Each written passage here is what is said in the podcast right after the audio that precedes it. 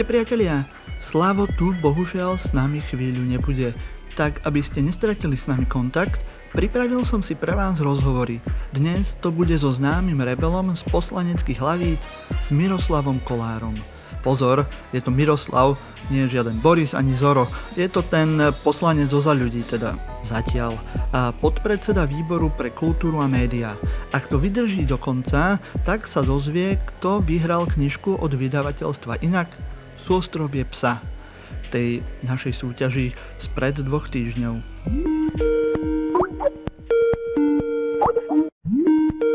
Dobrý deň, pán Kolár. Dobrý deň.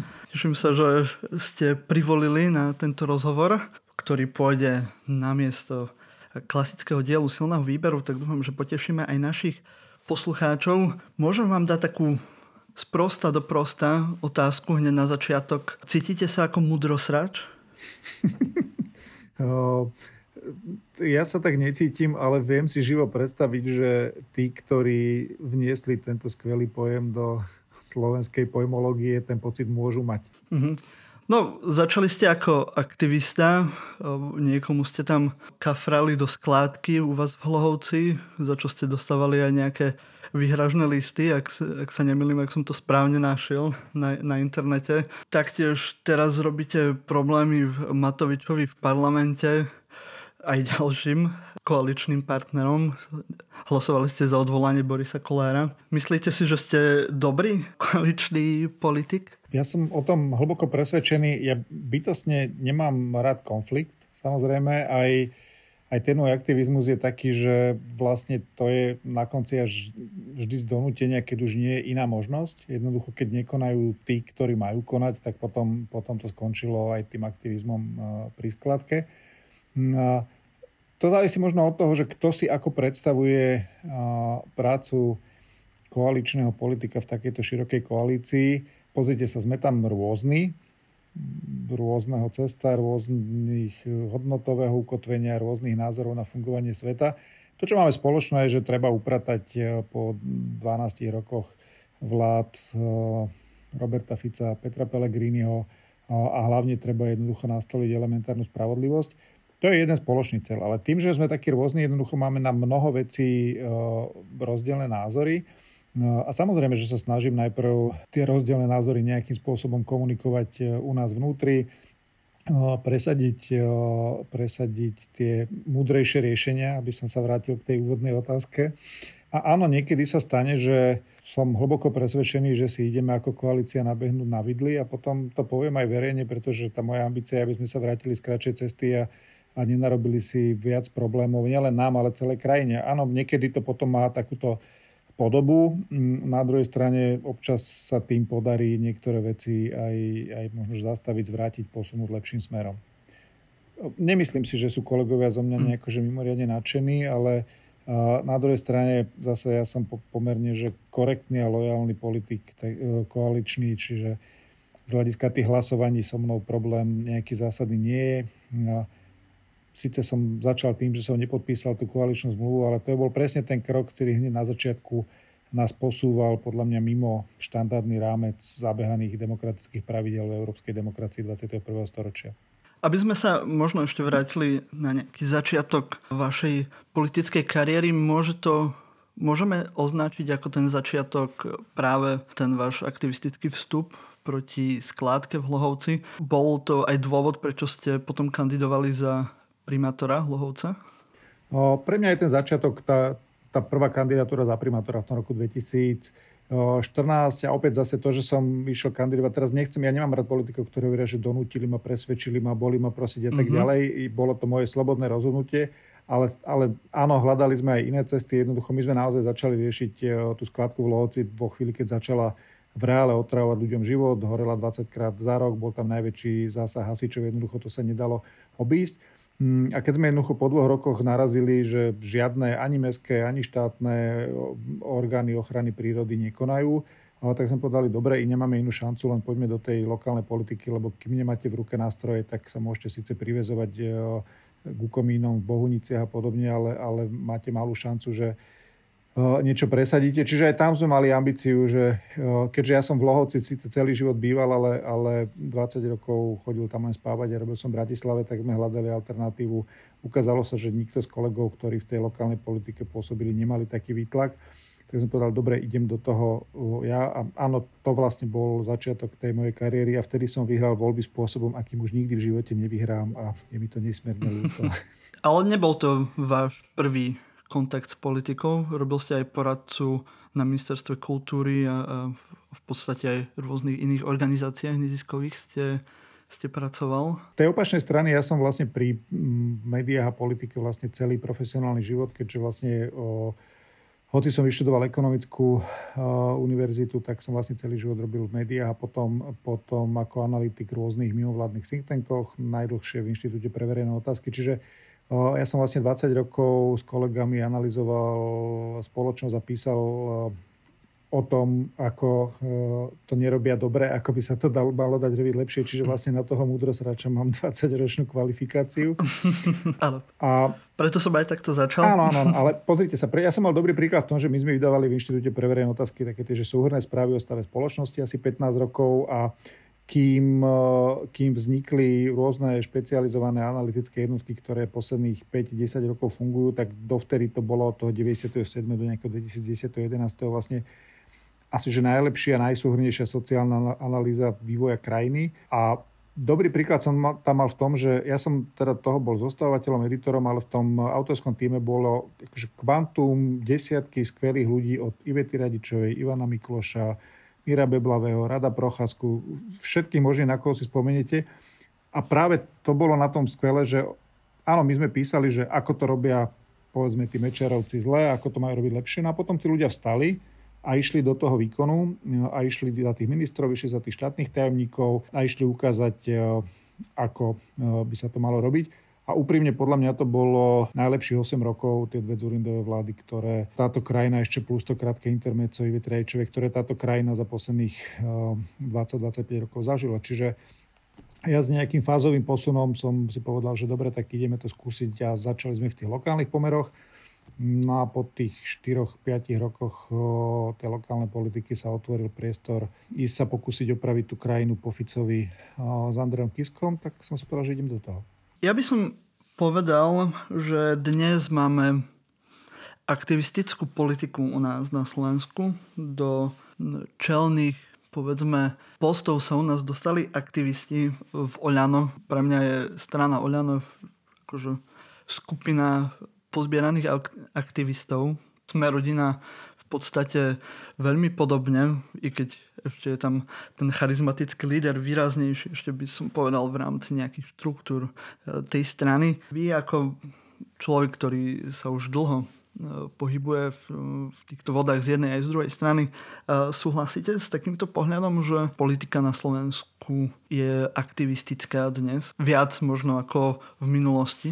Teraz no. ste spomínal, že aj tí ľudia okolo Ivo uh, sa potom najprv boli na jednej strane, potom išli do výkonných funkcií. Uh-huh. Je to teraz trochu iné, ako to bolo vtedy? Ja by som to trošku, trošku možno, že upresnil a, a oddelil tú dnešnú situáciu s tou situáciou niekedy na prelome e, tisícročí.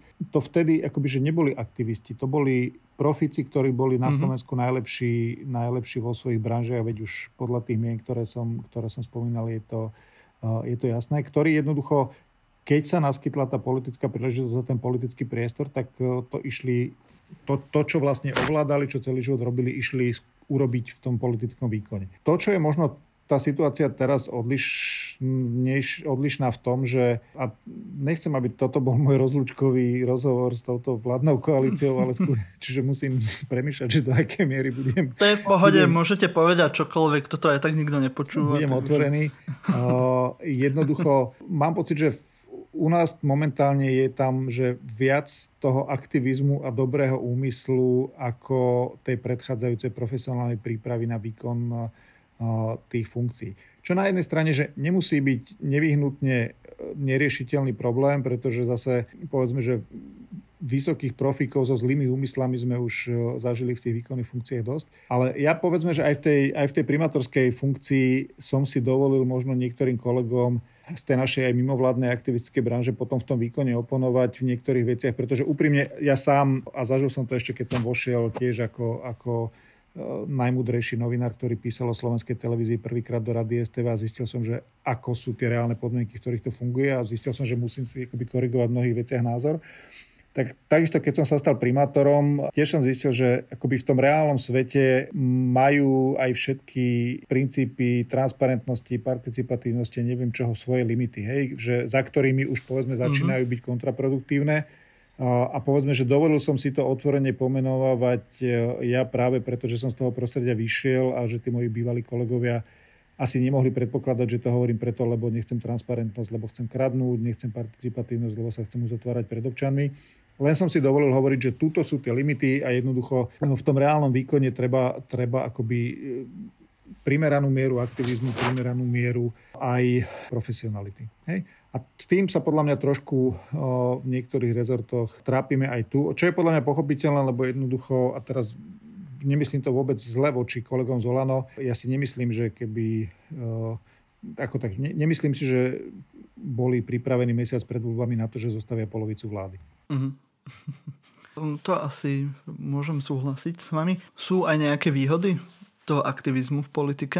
Môžu byť, môžu byť, ale uh, musia sa vo veľmi rýchlom čase akoby, že prepojiť s poznaním toho prostredia s profes- profesionalitou. Výhodou, výhodou povedzme ľudí z tohto prostredia je, že tam podľa môjho názoru naozaj prichádzajú akoby s čistým srdcom a, čistým zámerom akoby dať tie veci do poriadku a je oveľa zložitejšie Eh, rôznym zájmovým skupinám v tých jednotlivých rezortoch eh, ich ovládnuť z tohto pohľadu. Na druhej strane, pokiaľ nebudú mať okolo seba silné týmy, eh, tak sa im môže stať, že jednoducho všetky tie zájmové skupiny ich postupne dostanú tam, kde potrebujú, práve preto, že, že jednoducho ten aktivizmus je slabá karta na protihru proti takýmto o, silným hráčom v tých rezortoch. Vy sa už nepovažujete za aktivistu? Alebo možno aj v rámci tej koalície no. máte ešte ten prístup e, kritiky. Toto si vyjasníme. Voči partnerom, kto... ale aj tým, tým ľuďom e, na opačnej strane.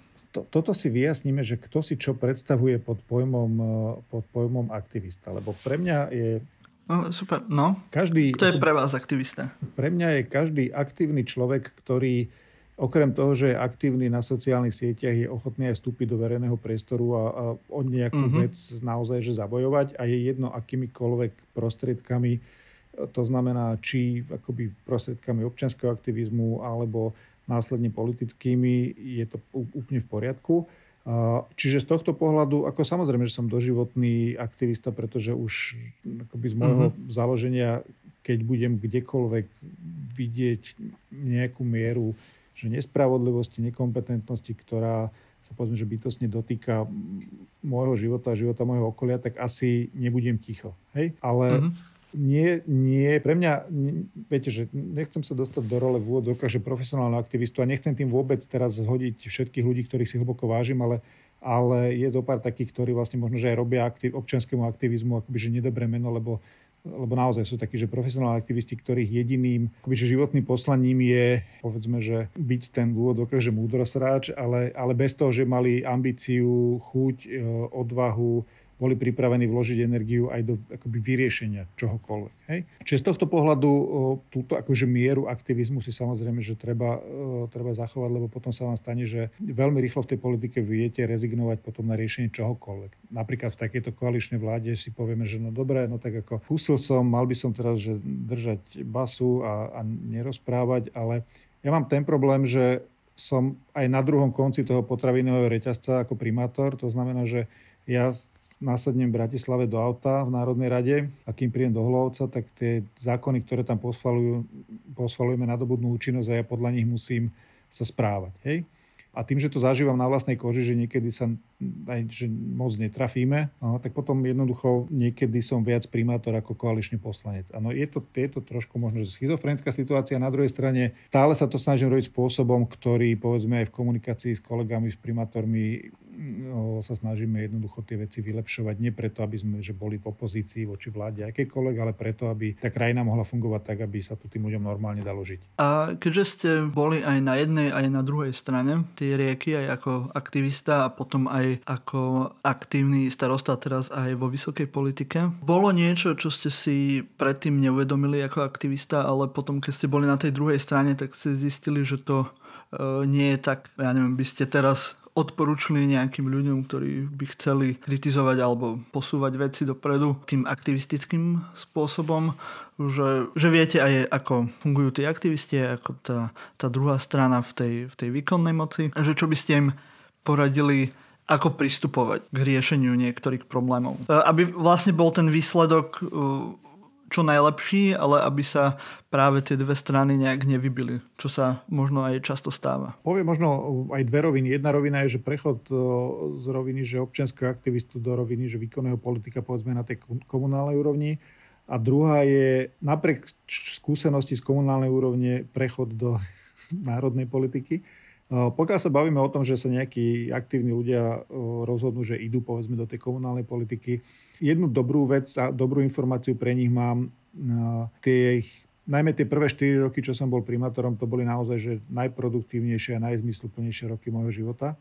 Pretože, a navyše tým, že som primátor takého, že relatívne malého mesta, kde tie výsledky vidíte akože pomerne rýchlo a skoro, tak jednoducho tam sa viete dopracovať veľmi rýchlo k tým výsledkom, ale sám som až potom, keď som sa stal primátorom, pochopil, že aké sú limity fungovania. To znamená, neodporúčam veľmi vysmievať sa odchádzajúcim starostom, že majú deravé cesty a, a občas nevyvezené smete, pretože to sú presne také veci, ktoré keď tam prídete vy, tak e, do mesiaca začnú občania klopať na vaše dvere a nadávať vám, že máte deravé cesty a nevysypané smeti, pretože to sú veci, ktoré jednoducho zo dňa nezmeníte a navyše som hlboko presvedčený, že v každom meste na celom svete nájdete nejaké diery v cestách a podobné a nepokosený trávnik. A môže sa stať, že ľudia si z tohto spravia akoby hlavnú agendu a zoberú vám, zoberú vám vlastne chuť do nejakých že zásadnejších zmien v meste. Naozaj si treba dať, dať pozor na to, pokiaľ človek nemá tú skúsenosť a nevie, podľa akých pravidel tie, tie samozprávy fungujú, až keď do tej funkcie prídu, zistia, že v reále jednoducho tá, ten legislatívny ramec im umožní dovoliť, mož, umožní robiť polovicu tých vecí, ktoré by chceli robiť a, a netreba sa tým nechať frustrovať, pretože keď zvládnu polovicu, tak ešte stále bude za nimi vidieť strašne veľa práce. Posledná možno, že poznámka a, a dobrá rada. Niekedy sa stane, že najmä povedzme, že, že po nejakých že menších mestách a podobne, že nemusíme sa... A možno, že to podľa mňa trošku zažíva aj Matúš v Bratislave, že treba si dať pozor, aby ste tými že dobrými úmyslami, dobrými nápadmi a víziami e, príliš nepredbehli to obyvateľstvo, ktoré, ktorému chcete urobiť dobre. Lebo vám jednoducho, toto máte ako v cyklistike, keď sa vezete v závese za Petrom Saganom, tak ste za ním 3-4 metre, vezete sa v tej vzduchovej bubline za ním, ale keď vám ujde o 20 metrov a stratíte ten záves vzduchový, no tak zvesíte nohy a už za ním neťaháte. Hej? Čiže fakt si treba dať pozor na to, aby ste mm. neušli tým ľuďom príliš ďaleko, lebo tí ľudia vám to spočítajú. Lebo všetci chcú zmenu, keď v, nejakej, v nejakom časovom rámci potom tá chuť po zmene vyniesie do funkcií sympatických primátorov, ako som ja, alebo Matúš alebo Peter Bročka. ale potom, keď tú zmenu začnete robiť, tak tí ľudia zistia, že však oni vlastne chceli zmenu, ale, ale zase nie až takú, aby sa ich dotkla, aby sa dotkla najmä tých druhých a podobne. Čiže na to si treba dať pozor, aby ste fakt robili tie zmeny takým tempom, aby to tí ľudia dokázali nakúpiť, aby vás volili aj na budúce, pretože za 4 roky zase, že zmeníte niečo, ale nič zásadné. Ak môžem ešte povedať, že napriek tejto skúsenosti, napriek tomu, že teda, že v tých ďalších voľbách som naozaj vyhral, že ochlba si o 32 hlasov, pretože možné je, že som tým ľuďom trošku aj ušiel tými zmenami ďalej, ako som mal. A, teraz vlastne, neviem, zažívam... Neviem, či ste asfaltovali cesty no. pred voľbami, lebo to je vždy asfaltoval, neklamný ale... znak prichádzajúcich vo, volieb v komunále, vôňa asfaltu. Asfaltoval, ale a keď už ste spomínali málo. tie dieravé, dieravé cesty. Evidentne málo, lebo teda, že bolo to ochlb. A hlavne teda, že mám opozičné zastupiteľstvo, čiže predtým som mal naozaj 4 roky, že mohli sme ísť ako píla, mm-hmm. čo sme si vymysleli, to išlo. No a teraz sa musím učiť robiť politiku. Hej, doteraz som vlastne naozaj, že nemal akože nemusel som robiť politiku, pretože tam bola väčšina, ktorá chcela riešiť veci akoby racionálne, nie politicky. Čiže teraz sa učím robiť politiku. A samozrejme, že je to menej zábavné, lebo tie veci idú pomalšie a niektoré ani nejdú, pretože vám to tí poslanci neschvália. No a, a s touto výbavou som povedal, že idem do tej veľkej politiky a myslel som si úprimne, že Pomôžem tomu takže z boku, že pomôžem tomu z parlamentu, mal som tu skúsenosť s IVO, to znamená, že pomôžem s programom a priznám sa, že napriek tomu, že sa celý život e, hýbem okolo tej politiky, tak som jednoducho podcenil to, že to, čo napríklad sa im podarilo na tej komunálnej úrovni, pokiaľ nie ste v tom výkone a nemáte v ruke tie nástroje, ktorými môžete reálne veci ovplyvňovať, tak e, potom jednoducho je to naplnenie pomerne že limitované. Najmä pokiaľ máte pocit, že tí kolegovia v tom výkone by to mohli vykonávať aj trochu inak, no a potom sa stane zo mňa takýto, že koaličný múdrosrač, ktorý mm.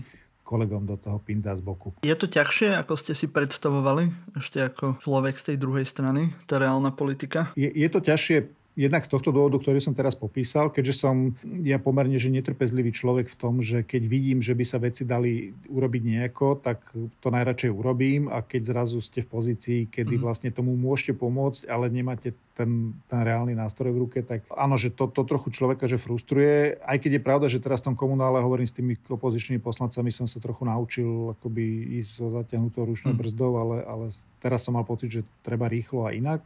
Hej, čiže z toho možno občas plynú aj niektoré moje nervózne statusy, aj keď hovorím, že nie sú to výstrely do tmy, že vždy tomu predchádza nejaký typ komunikácie vnútri. No je to ťažké ešte z dvoch dôvodov. Prvý dôvod je samozrejme, že sme do toho išli s predstavou, že povedzme, že ten výsledok bude lepší a zloženie tej vlády iné a že tá práca bude jednoduchšia, pramočiarejšia, že tam nebude treba robiť toľko kompromisov. A ten druhý rozmer je, že jednoducho ja som išiel, jak som sa rozhodoval, ako vedel som, že chcem ísť v tejto fáze, v tomto čase do veľkej politiky a rozhodoval som sa teda, že s kým a akým spôsobom a, a mne sa akože ten je, fakt som úprimne veril konceptu centristickej strany Andreja Kisku, ktorá mala akoby, že ambíciu a myslel som si, že je aj realizovateľné akoby udržať, že umiernených liberálov, umiernených konzervatívcov, čiže budem ja chvíľu hrať umierneného liberála. trošku sa, trošku sa civilizujem. Len faktom je, že ja som teda sa, urobil som to rozhodnutie, že idem do tej politiky takouto stranou Andreja Kisku, no a dnes som podivuhodným riadením osudu v tej politike v úplne inej strane Veroniky Remišovej. Mhm, mhm. Ešte nakoniec tohto bloku začínal ste ako aktivista pri skladke, tak len sa spýtam, že či uvažujete o kandidatúre na prezidenta v nejakej blízkej dobe? Takto. Zuzana Čaputová nám dokonca ešte ako právnička z Via Juris e, pomáhala s nejakými vecami v tom pri, pri riešení našej, našej akoby hlavovskej skladky, keď sme jednoducho potrebovali nejakým spôsobom komunikovať e, so Slovenskou inšpekciou životného prostredia a podobne. Čiže možno, že si pôjdem porozumí. Ako, nie, ja som, som presvedčený, že máme dobrú prezidentku a verím, že nielen na jedno funkčné obdobie. A dokonca si myslím, že máme prezidentku až nad pomery slovenskej spoločnosti, ale som za to vďačný mm-hmm. a keď teraz pozerám, že v tomto celom, celom cirkuse momentálnom, že je jediný taký naozaj, že bod požívajúci vysokú dôveru je práve pani prezidentka, tak sa tomu úprimne teším a verím, že to tak vydrží dlho. Áno, tak má to, myslím, obmedzené na dva funkčné obdobia, takže možno potom sa otvorí cesta aj pre vás, uvidíme. Môžeme si na to počkať, veď nie ste ešte taký pán v rokoch, že by ja si to myslím, nebolo že možné. Po, po tejto otázke už vlastne nebudem môcť ani nič hovoriť. Nebojte, na to sa zabudne na všetko.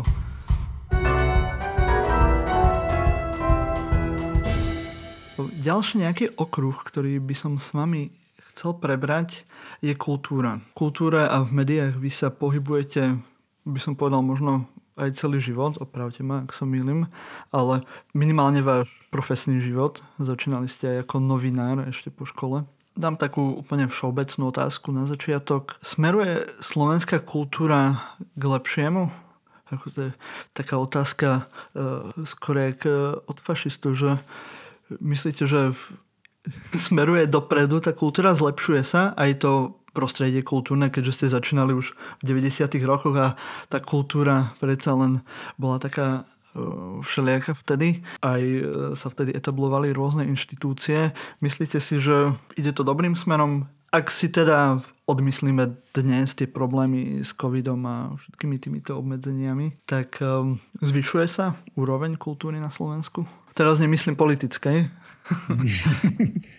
Dobre, pozrite sa. Ja keď som v 7. triede na základnej školy vyhral literárnu súťaž Lohovská rúža, bola moja životná dráha definitívne určená. Áno, robím vlastne v kultúre a, a v médiách celý život. Či už som ako novinár písal o kultúre, alebo som potom ako analytik vlastne sa venoval médiám kultúre. Áno, bol som v nejakých poradných zborov asi troch ministrov kultúry, najmä v tej, v tej mediálnej časti. Ja by som tú otázku postavil inak. Ako, baviť sa o tom, že či sa kultúra zlepšuje alebo nezlepšuje, je podľa mňa, že, že trochu, že mimo sú jednoducho kultúra žije v každom čase a v každých podmienkach, ktoré sú, či lepšie, mm-hmm. či horšie, či ťažšie, dokonca ako klasické vec, čo sa traduje, že čím žijú umelci v ťažších časoch, tým v úvodzovkách podávajú hodnotnejšie umelecké výkony, keď to teraz trochu že zvulgarizujem. Skôr sa poďme baviť o tom, že či sa zlepšujú podmienky, v ktorých uh, kultúra, umelci um, fungujú a či sa vlastne, alebo akým spôsobom sa vyvíja eh, postavenie kultúry v spoločnosti, akým spôsobom a ako veľmi vôbec ľudia majú pocit, že potrebujú kultúru k životu. A to, čo a keď, keď otázku postavíme takto, čiže ja naozaj nebudem hodnotiť, či sa že zvyšuje kvalita kultúry, podľa mňa akože slovenskí umelci sú skvelí, každý si tam vybere, čo sa mu páči, čo sa mu nepáči. To, čo je najväčší mhm. problém z môjho pohľadu, posledná oblasť spoločnosti, kde sa od 89. neudiala zásadná systémová transformácia je kultúra. Celý, celý ten teraz sa bavíme o tej, o tej časti štátnej, eh, lebo zase uvedome si, že... Myslíte v inštitúcie? Áno, tak bavíme sa o tej že zriadovanej mm-hmm. kultúre, o tom legislatívnom rámci, v ktorom pôsobí aj, aj tá nezriadovaná kultúra, lebo aby sme mali, mali jasno v tých parametroch, drvá väčšina tej kultúry nepotrebuje štát k životu. Hej? Že kultúrno-kreatívny priemysel na Slovensku mm-hmm vygeneruje ročne obrad 3 miliardy, 3 miliardy eur a len asi 600 miliónov z toho, to znamená 20 sú verejné zdroje. Hej? To znamená, že z tohto pohľadu ma vyzerá, že vlastne tí ľudia na Slovensku tú kultúru k životu asi aj potrebujú, keď, keď vlastne z vlastných peňazí do nej investujú 2,4 miliardy. Hej. To, čo je podľa mňa väčší problém, že naozaj to, to čo je rola akoby, že štátu alebo že nejaké kultúrnej politiky, o ktorej sa tu bavíme 20 rokov, ktorá neexistuje, že vytvoriť také podmienky, aby tie zriadované inštitúcie mohli fungovať že zmysluplne, efektívne a vytvorili priestor pre tých kreatívnych ľudí v nich, aby, aby skrátka tí akože kľúčoví ľudia v nich boli tí kreatívni alebo tí, ktorí uchovávajú nejaké kultúrne dejstvo a tak ďalej. A tí ľudia v tej nezriadovanej kultúre, aby povedzme mali minimálne z hľadiska prístupu k tým verejným zdrojom, povedzme, že nediskriminačný prístup a tí, čo nepotrebujú verejné zdroje, aby mohli akoby tom kultúrno-kreatívnom priemysle fungovať čo najslobodnejšie. To je, to je akoby celé a to sa doteraz e, ako si, že nepodarilo, neudialo, vždy sa diali len čiastkové zmeny.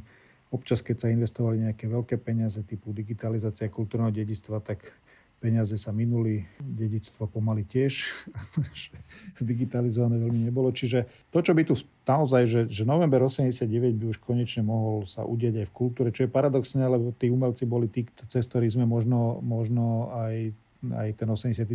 vnímali najviac. Mhm, a nie je kultúra práve niečo, čo má ísť od ľudí a štát to má len nejak usmerňovať, prípadne prerozdeľovať nejaké fondy a, a, a tak. A namiesto toho, aby e, štát určoval? Ja si nemyslím ani, že má štát usmerňovať, ani určovať. Na slovičko usmerňovať som pomerne alergický. To nám niekedy v 90. rokoch, ešte keď sme mali takú ambíciu, tuto uchádzať do taký projekt e, v Lohovci, akoby také, že mest, kultúr, také centrum mladých kultúrnych, kde sme dali dokopy asi 5-6 rôznych nezlučiteľných skupín. A súdruhovia zo SZM, ktorí to kedysi budovali v 70. rokoch, nám povedali, že my sme ešte mladí, mal som asi 30 rokov a že oni mi zase museli metodicky usmerňovať a, a nedostali sme ten projekt. Čiže odtedy ja slovičko usmerňovať zbytostne nemám rád. Čiže ja, ja si myslím, že kultúra potrebuje usmerňovať. Kultúra mm-hmm. potrebuje že normálne podmienky.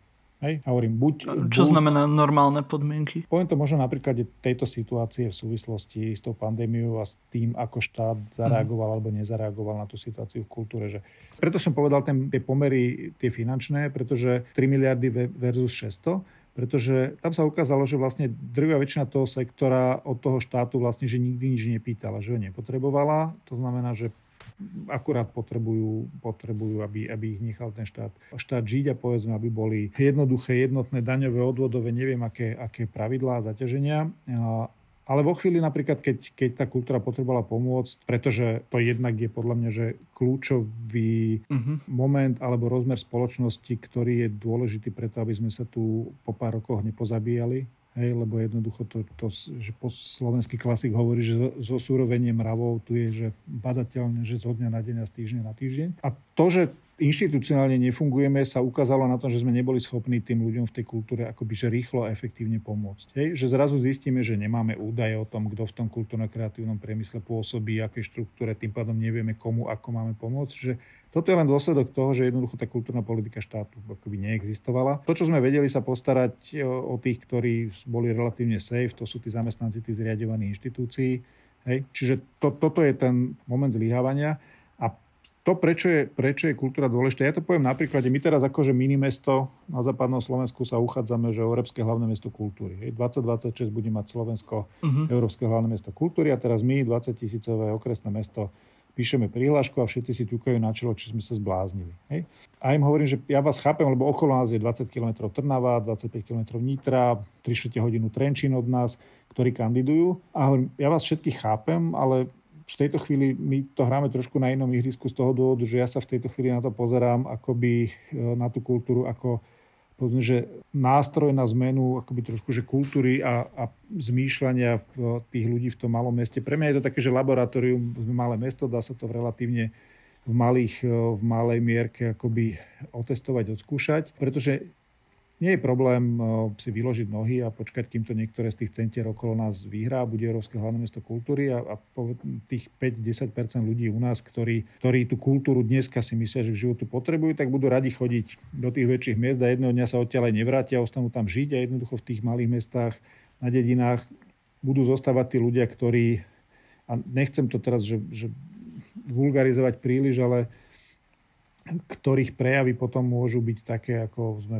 videli predvčerom či včera na tých námestiach. Čiže z môjho pohľadu je dôležité akoby v úvodzovkách, že presvedčiť ľudí. Ak, takto, už keď mám usmerňovať ľudí niekam v súvislosti s kultúrou, tak by som ich rád mm-hmm. usmeril k tomu, aby aby vnímali, že tú kultúru k svojmu životu naozaj potrebujú, pokiaľ sa táto spoločnosť má udržať z dlhodobého hľadiska aspoň ne, pri nejakom zdravom rozume a pri nejakej elementárnej súdržnosti. No, kultúra je široký pojem. V prvom rade, že môže to byť práve aj niečo ľudovejšie, prípadne niečo intelektuálnejšie. Môžu to byť médiá, môžu, môžu to byť e, hudobníci, vytvarníci. Ale v čom sa vy asi pohybujete najviac doma sú médiá, ste bol dlhoročným aj predsedom rady RTVS. Čo by podľa vás pomohlo RTVS prípadne sa zlepšiť, prípadne ak si myslíte, že je dobré v takom stave, v akom je, prípadne čo by im pomohlo zlepšiť nejakú diváckú popularitu. Aj to je síce otázka, že či verejnoprávna televízia potrebuje mať nejakú popularitu, či práve nemá byť to médium pre pre širšie publikum. Prípadne, či by nemohli mať aj širšie spektrum. Česká televízia v Českej republike má rôzne ČTR, kanál e, pre deti, má tam tiež jednotku, dvojku, šport, tiež aj ČT24, čo je v podstate publicistický kanál. Čo bráni, e, aby RTVS sa nejako takto zmysluplne rozrástla aj na Slovensku, ako máme teraz najnovší kanál, ktorý je Trojka, čo je v podstate len nejaký retro archívny cyklus, alebo ako by som to nazval, že nie je tam nejaký akože veľký, veľká invencia e, v tom, čo, čo sa vytvára práve na tej trojke. No, mm, niekoľko poznámok. Len poznámka v Českej televízii, ak som zachytil správne, dneska sa vzdal funkcie šéf Rady Českej televízie, jeho zástupca po tom, čo minulý týždeň uh-huh jeho kolegovia väčšinovo odvolali dozornú radu Českej televízie, tam tá politika vstúpila do toho, takže áno. treba to sledovať. Samozrejme, v Českej televízii majú svoje ďalšie problémy. Nemyslím si, že dnešné fungovanie RTVS je dobré a že má takto vyzerať verejnoprávne médium. Na druhej strane, hm, alebo po, poďme, že po poriadku, nemôže verejnoprávne, teraz sa bavíme o televízii, nemôže rezignovať na sledovanosť za nejaký podiel na trhu, pretože ak má to médium mať nejaký význam, tak ho nejak nejaká významná časť tej populácie musí vnímať a sledovať. Hej, to znamená, ne, nestačí, že bude iba, alebo takže to je jedna rovina. Druhá rovina samozrejme je, že najmä v týchto časoch dezinformácií, hoaxov, fake news a podobne by práve to verejnoprávne médium malo byť akoby, že zdrojom korektných, objektívnych, overených, vedou podložených, evidence-based a tak ďalej informácií. A áno, mali by byť e, tí, ktorí e, otvárajú témy, ktoré sú aj nepríjemné aktuálnym politickým elitám. A na to, aby sme takéto médium mohli mať, e, a to, to o tom hovorím, píšem, hádam sa z rôznych úrovní asi 25 rokov, potrebujeme dve veci. Prvá vec je, že, a teraz hovorím o, o nás akože politických elitách, ktorí v danej chvíli o tom rozhodujú, že jednoducho v jednej chvíli sa musíme čestne spýtať sami seba, že či také médiá chceme. A ak áno, tak to znamená dve veci. Prvá vec je povedať si, že ak má tá televízia a rozhlas robiť to, čo má uvedené v zákone, minimálne to, alebo nebodaj ešte aj to, čo by tam malo byť, aby, aby boli, boli ako by sa odpovedali 21. storočiu, tak to jednoducho stojí nejaký objem peňazí a keď jednoducho tam dáme polovicu peňazí, tak viem, že to nikdy nebude robiť to, čo by sme chceli, aj to, čo je napíšeme do zákona. Lebo ja môžem napísať, že má to robiť toto, toto, toto. To sa dá e, plus minus deleno naceniť, ale keď tam tie peniaze nedám, tak viem, že nemajú šancu to urobiť a môžem ich potom vydierať cez všelijakú zmluvu so štátom a podobne, dám ti, nedám ti. Čiže to je jeden rozmer, ale to potom samozrejme znamená, že ako to má byť financované, ak to má byť financované cez tie úvodzovkách koncesionárske poplatky, no tak budú musieť byť vyššie. To znamená nepopulárny krok politikov voči občanom. Ale ja 30 rokov alebo 25 rokov hovorím, že koncesionárske poplatky nemajú byť nástrojom sociálnej politiky štátu. Hej? To má štát kompenzovať tým, čo to potrebujú cez iné nástroje. Čiže v prvom kroku je povedať si, ak to má byť moderná telka, ktorá áno, musí byť multikanálová, lebo jednoducho dneska nemáte šancu na tom trhu prežiť a vyskladať si tú audienciu.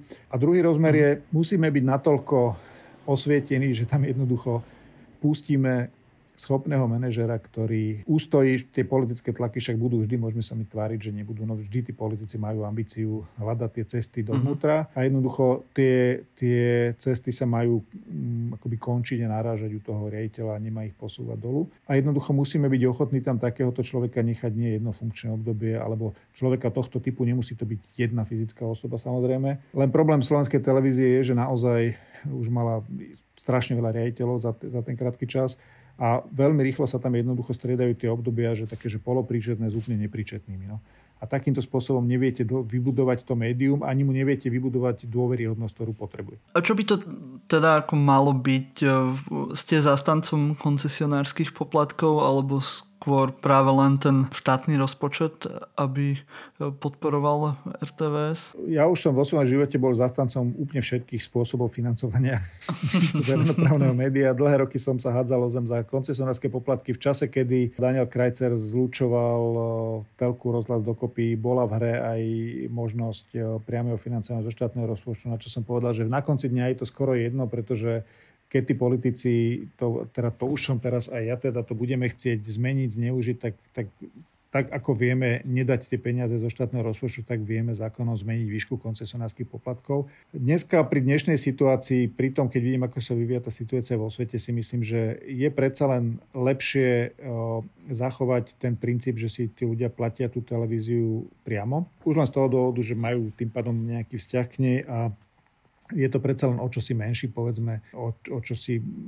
menší priestor pre tie politické e, zmeny každoročné. Na druhej strane treba ľuďom vysvetliť, že v dnešných časoch, kedy si platia Netflix, káblovú televíziu a podobne, to, že platia koncesionársky poplatok, neznamená, že keď nepozerám, neplatím. Jednoducho tu si platia tú službu. Dneska to aj, preto sa to volá médium verejnej služby, mm-hmm. to znamená, to je inštitúcia, ktorá poskytuje tú verejnú službu tým televíznym a rozhlasovým vysielaním. Čiže áno, koncesionárske poplatky zachovať. To je práve aj otázka tie, že či potrebujeme nejakú takúto televíziu verejnoprávnu.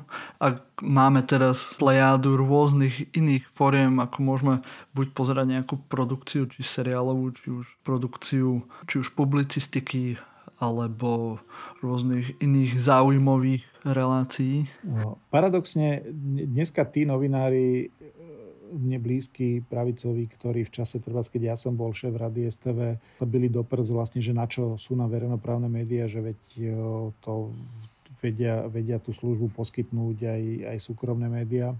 Tak práve dnes, a to, čo som spomínal práve v čase, v čase eh, hoaxov, fake news, v čase, kedy jednoducho sa stalo strašne...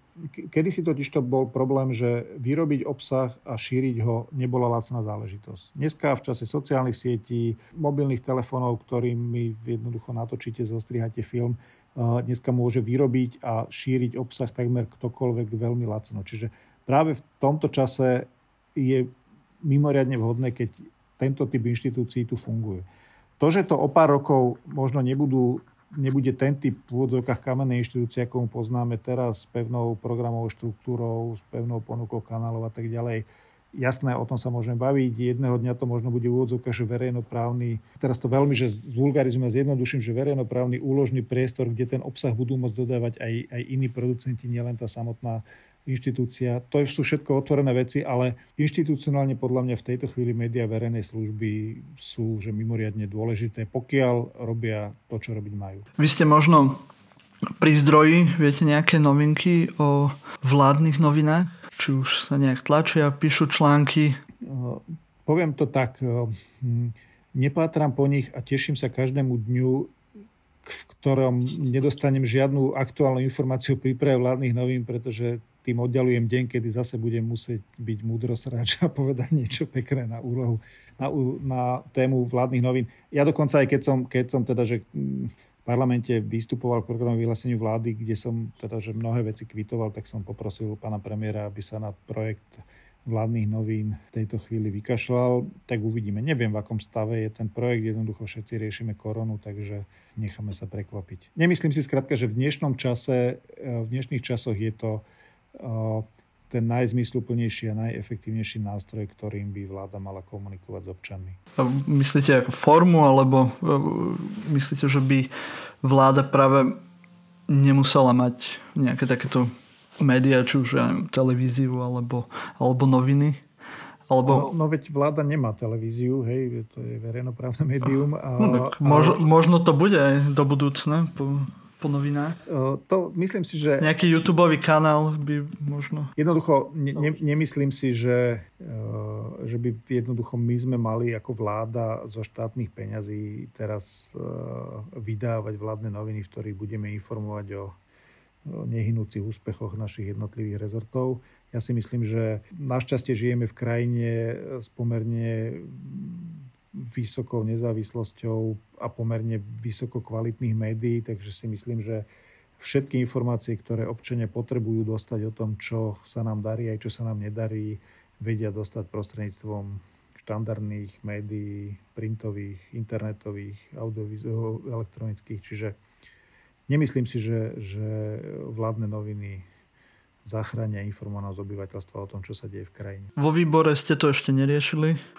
Alebo budete to vôbec riešiť vo výbore, alebo je to samostatná záležitosť vlády a úradu vlády?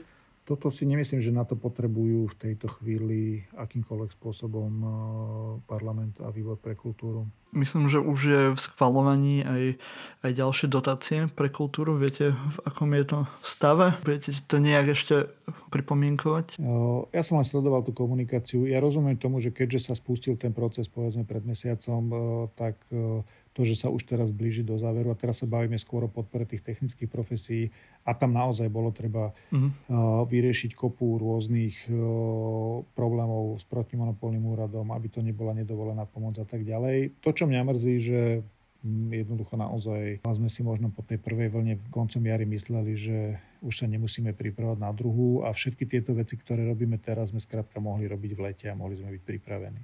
Uh-huh. Zatiaľ ste v, v strane za ľudí, ako ste hovoril predtým strana Andreja Kisku, dnes strana Veroniky Remišovej. Chvíľu to vyzeralo, že by to mohla byť aj strana Miroslava Kolára. Bohužiaľ to nevyšlo. Dostávate teraz v prieskumoch pomerne nízke percento, keď teraz to trošku o, o nejaké milimetre sa zdvíha, ale stále ste už niekoľko mesiacov od volieb pod hranicou zvoliteľnosti. Čo si myslíte, aký je najväčší problém pre stranu za ľudí, že sa nemôže dostať na tú hranicu. Najväčší problém je, že to riešime verejne a nie interne. Nie, po, pozrite sa. Bude tak, poďme ďalej. nie, nie, nie. Zase dostojím svojej povesti a dopoviem, dobre?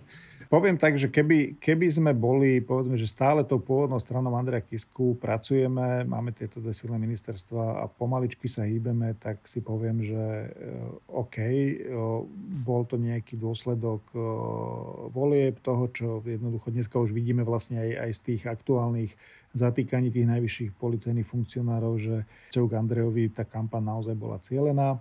Tak si poviem, že jasné, makáme a, a uvidíme, voľby budú o 3-3,5 roka a a keď dobre zrobíme a dobre to predáme, takže možno prežijeme. To, prečo ja som vlastne išiel do toho, do toho akobyže vnútrostranického zápasu, súviselo to trošku s tým, že tým, že ten Andrej sa stiahol, tak my sme začínali z môjho pohľadu, že od nuly. Podľa mňa bol priestor aj práve na, ten, na tie aktuálne preferencie akoby lepšie si zadefinovať, že akou stranou máme byť, pokiaľ máme byť úspešnou stranou. Rešpektujem, že jednoducho som s tým, s touto, akoby, že s týmto konceptom tej strane ako neúspel. Veronika šéfka v tejto chvíli je šéfka a má plné právo tú stranu viesť spôsobom a smerom, aký považuje za správny a samozrejme aj s plnou zodpovednosťou. Hej? Čiže a teraz, keďže 100 dní prešlo od snemu, tak tým pádom si akoby, že dovolím, dovolím teda povedať mm, zo pár drobností. Mm, ja si myslím, že pokiaľ máme mať šancu prežiť, tak musia začať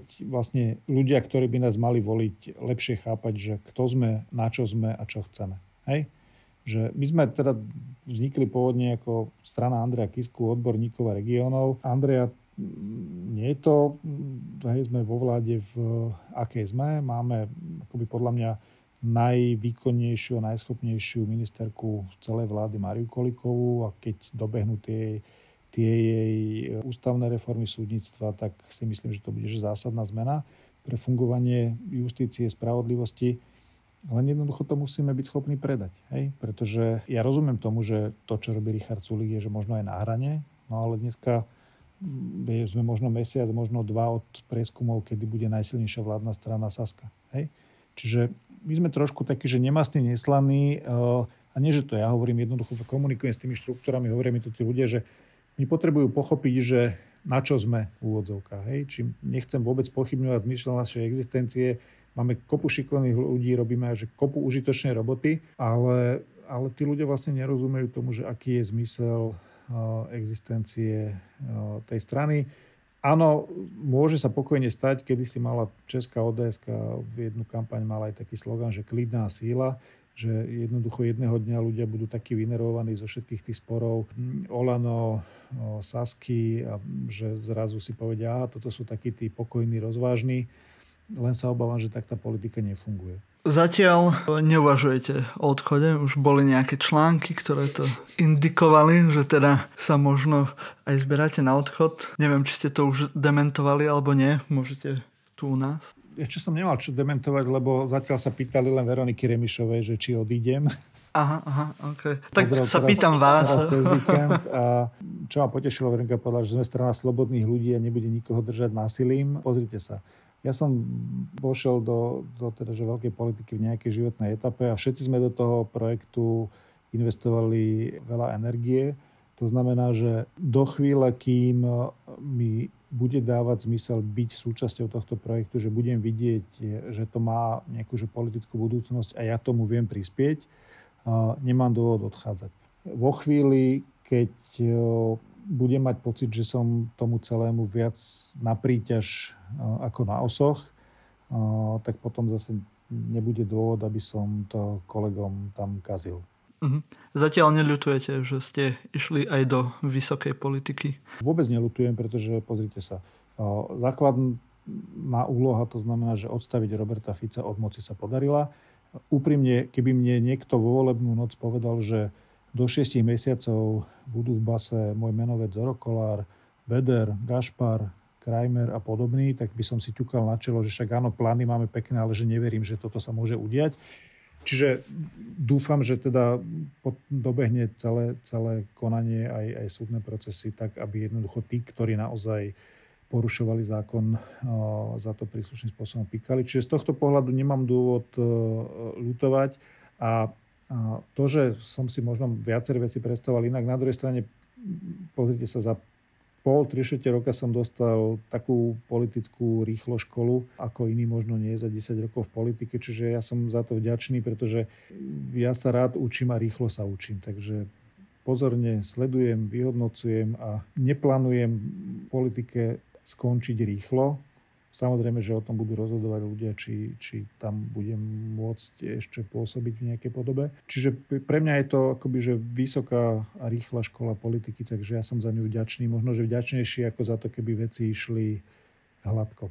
Čo bolo, bolo, ale neodpustím si takú otázku, že či považujete za chybu, že ste sa v rámci za ľudí nespojili vtedy do tej väčšej koalície zo spolu z PS, že by to mohla celá koalícia možno vyzerať. Inak možno len jednou vetou, len ma to tak zaujíma, ale v podstate je to jedno už dnes. Nie, nie, ja to poviem dvomi vetami, ak môžem. Ja som sa ani v čase, kedy tá, kedy tá debata bola na stole, akoby som neskrýval to, že aj u nás som patril k tej časti, ktorá podporovala to spojenie. Dokonca si myslím, a teraz zase nechcem, aby sa Igor Matovič urazil, ale keby vlastne do, bolo došlo k tomu spojeniu, tak by asi nevznikol taký veľký priestor na to, aby Olano vyrastlo do takej veľkosti, ako vyrastlo. A možno, že by dneska tie pomery vo vláde boli trošku vyrovnanejšie a možno by sa vládlo čosi jednoduchšie, možno komplikovanejšie, neviem. Čiže áno, ja som bol, bol za to, aby sme sa spojili a myslím si, že dnes je jednoducho v parlamente, v parlamente to PS spolu chýba výrazne a jednoducho máte 200 tisíc ľudí, ktorí nemajú v tejto chvíli reprezentáciu v parlamente, ktorí,